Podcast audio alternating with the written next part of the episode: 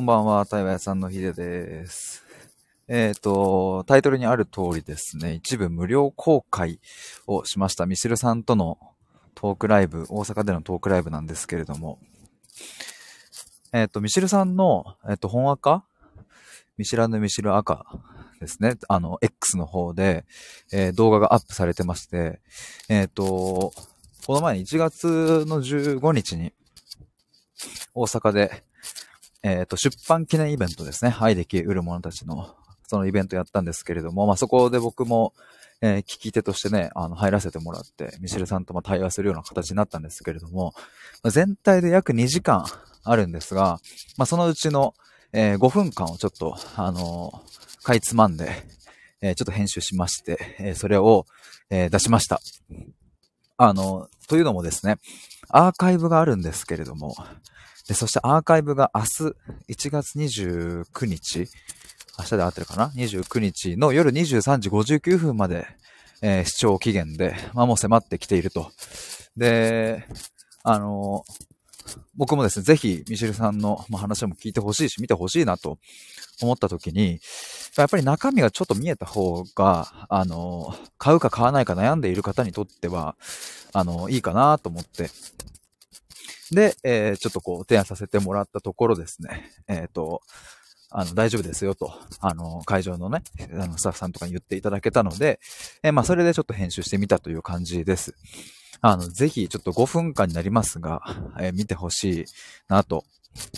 あの最初冒頭はね、出版の背景についての入り口の僕の問いから始まって、で、その5分間の最後のところは、あのミシルさんの沈黙のところですね。これ、この前ミシルさんとね、沈黙の中身についてというタイトルで、